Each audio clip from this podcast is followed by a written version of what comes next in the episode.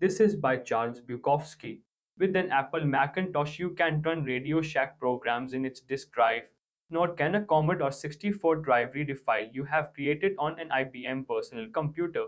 Both Kaypro and Osborne computers use the CP/M operating system but can read each other's handwriting, for they format and write on disks in different ways.